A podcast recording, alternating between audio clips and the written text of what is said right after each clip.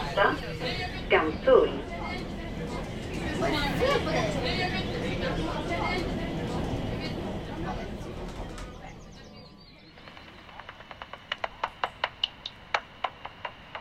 Den, den, det är en nordfladdermus som jagar över vattnet här på ett, de brukar vanligtvis flyga en så här tre, par tre meter ovanför vattenytan och i skogskanten runt här. I höstskymningens dunkla ljus står vi där, jag och Patrik Dinnétz som är lektor i biologi på Södertörns högskola. I botten är han botaniker, men utöver det har han också en stor passion, fladdermöss. Och för att höra de här fladdermössen har vi tagit oss till grönområdena runt Eriksdalsbadet i Skanstull. Ett välbesökt område med ett utegym, några nattklubbar och en båtklubb. Men här finns också lummiga kolonilotter och mäktiga lövträd som hänger ner över Årstavikens vattenspeglar. Det här är perfekta fladdermusmarker. Varför trivs fladdermössen här?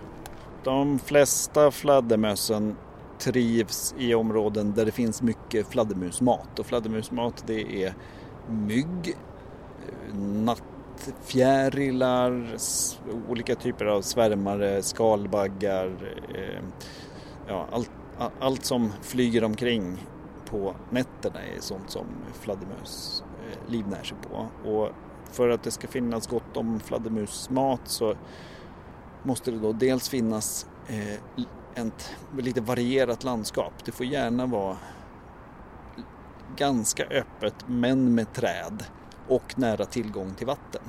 Vilket är precis det vi har när vi står här vid, vid Årstaviken. På, både på Södermalmsidan och på Årstaviksidan.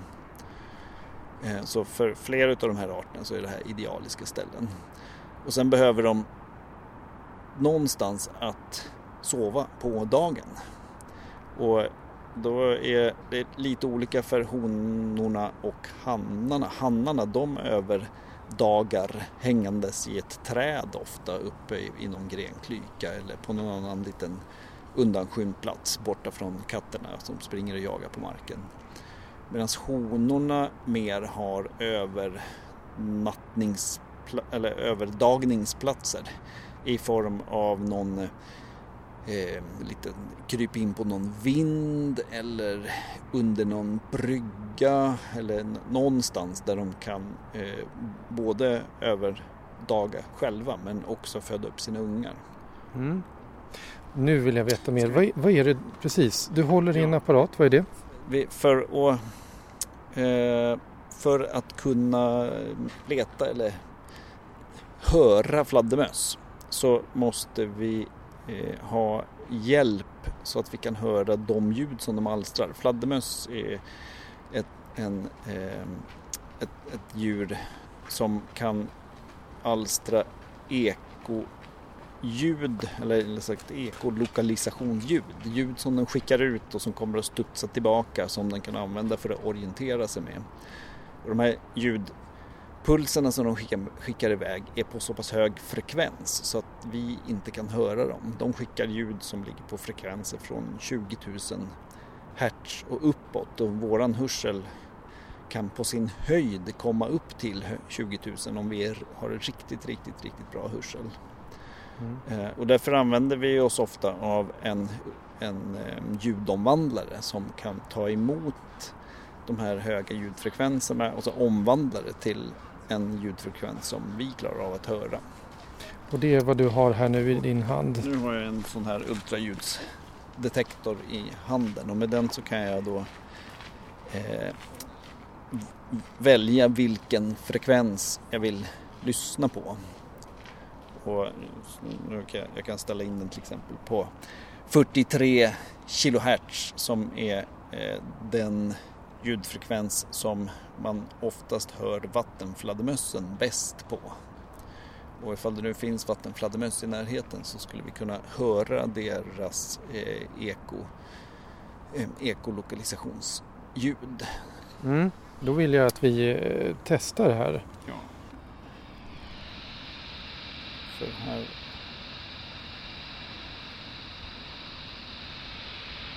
verkar det tyst just nu. Det är i slutet av september när vi besöker grönområdena runt Skanstull. Och det kan tyckas sent för ett fladdermussafari, men en del fladdermusarter är aktiva en bit in i oktober. När kylan blir för påtaglig och insekterna för få flyttar en del arter söderut, medan andra söker upp lämpliga håligheter för att gå i dvala.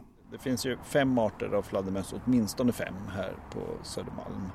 Och utav dem så är det två stycken som dessutom migrerar, så att de kan redan ha börjat flytta söderut för att hamna ner i, någonstans i Mellaneuropa under vintern.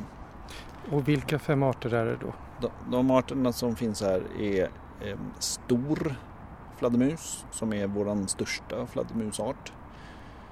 Eh, och sen har vi en som heter eh, gråskimmelig fladdermus, som är en eh, ganska vanlig inne i staden fladdermus. Och så har vi nordfladdermus, som är Sveriges vanligaste, eller jag ska säga den fladdermus som har störst utbredning i Sverige. Den finns ända nere från Ystad upp till norr om Kiruna. Eh, och sen har vi vattenfladdermus, som är också en väldigt vanlig fladdermus och har stor utbredning i Sverige. Och så har vi dvärgfladdermus, som är en av våra minsta fladdermöss. Det finns två, två arter som är väldigt små. Den ena heter eh, dvärgpipistrell och den andra heter vanlig pipistrell. Den hette dvärgfladdermus förut, men den har fått ett nytt namn. Och de här bor här inne i Södermalms parkområden vid Skanstull bland annat då? Ja, så att det finns ganska det, det finns eh, bra dels finns det ganska bra övervintringsmöjligheter för dem på andra sidan Årstaviken, för det finns en hel del gamla militäranläggningar som inte längre används. De är delvis igenbommade med ett litet hål så att fladdermössen ska kunna flyga in och ut, men ingen annan kan ta sig in. Jaha, så det, det, det finns hål där med tanke på fladdermössen? I några stycken så är det Eh, små liksom, öppningar som är lämnade i de igenbommade dörrarna. Och sen finns det en hel del eh, tunnlar och andra ställen där de, där de kan övervintra. En del av tunnlarna är tyvärr lite väl, är det väl mycket störningar i. Folk som springer ut och in och, och använder tunnlarna. Men, och, och det gör att de inte är idealiska vinterplatser. Tunnelbanegångar är inget för fladdermöss? I, Det, inte, alltså, det kan nog funka ganska bra så länge som de inte blir störda av andra, till exempel katter eller råttor eller annat som kan springa in och, och plocka dem på vintern. Men jag tror inte att de bryr sig så jättemycket om tunnelbanorna. Man kan alltså se, eller snarare höra, fem fladdermusarter i Stockholms inre områden. Patrik Dinnétz berättar att även om de är svåra att se så finns de i princip överallt. De behöver bara en bra tillgång på mat, boplatser och grönområden som inte behöver vara större än en medelstor park. Och inte minst en bra bit in på hösten går det faktiskt bättre än någonsin att höra fladdermöss, förklarar Patrik Dinnétz. Ibland när man går runt på senhösten, eller när jag går runt på senhösten i stadsmiljö, så hör jag små pip runt lyktstolparnas ja runt lyktstolpar. Då undrar jag, är det så att det är den gråskimliga fladdermusen som piper? Ja. Absolut, det är den gråskimliga fladdermusen. Det är en av de få fladdermöss som vi klarar av att höra med våran hörsel utan någon form av förstärkning. Och det är så här på höstkanten, och det vi hör är deras parningsläten. Så det är hannar och honor som är ute och letar efter varandra.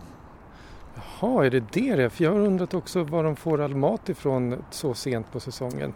Ja, alltså de, det finns ju fortfarande ganska gott om insekter som fladdrar runt. Så att de gillar att jaga runt lyktstolpar. Och det är för att det, insekterna dras till ljuset. Men ljuden som vi hör är parningsläten och inte deras normala ekoljud som de använder för att orientera med och för att jaga med. Här, här kommer det faktiskt en nordfladdermus. Och där försvann den. Du drog ner till trettio här. Jag drog ner till trettio kilohertz. Som är Det kan till och med varit en gråskimmelig fladdermus. Men den var här så kort tid så han inte riktigt lyssna av ordentligt. Ofta gör fladdermössen så att de, de flyger en liten rutt som de som en patrullrunda, och så när man hör en fladdermus och så försvinner den bort, så står man kvar ett tag, så kommer den ofta tillbaks efter ett tag.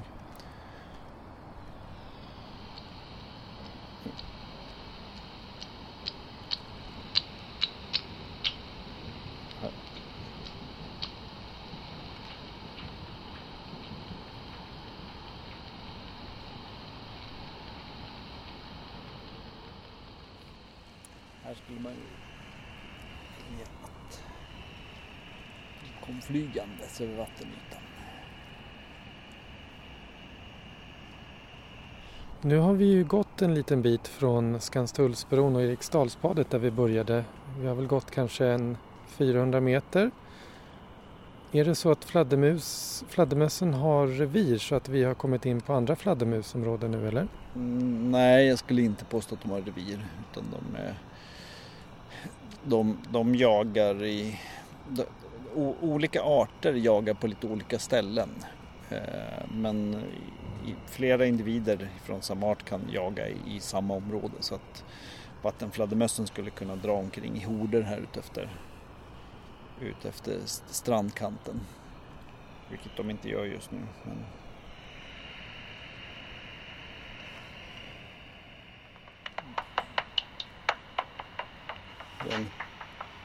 En,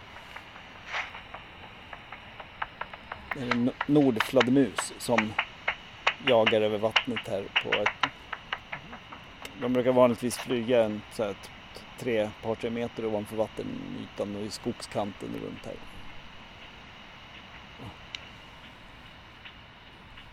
Ni har lyssnat på Natur på S L-kortet, en podd av mig, Stefan Nordberg.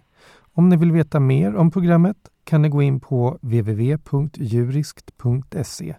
Och om ni vill diskutera programmet så kan ni också gå in på Facebook-sidan för Natur på S L-kortet.